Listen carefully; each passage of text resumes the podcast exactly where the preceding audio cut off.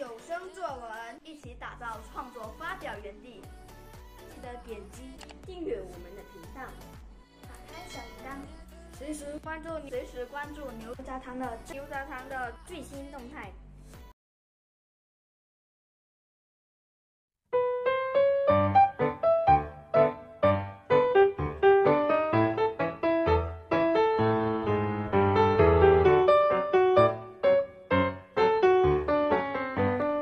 杂堂有声作文。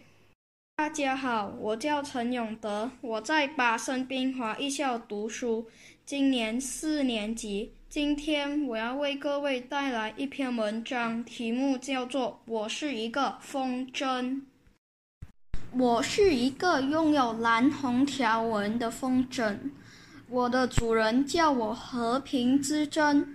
因为他想要世界不会有任何战争发生，每一个人都要有爱心，也要每一个人都有足够的钱和时间。我是被我主人的爷爷做出来当成他的生日礼物，他从小就陪我玩，一直到他一年级七岁。在七岁之前，他常常带我飞上天。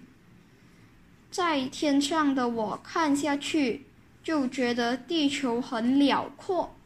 我同时也看见了很多天然的东西，如老鹰、正在登山的人、正在冒出岩浆的火山等。但是现在我变成了布制品。不能再飞上天。我希望我能再飞上天一次，因为我想再看一次地球的变化。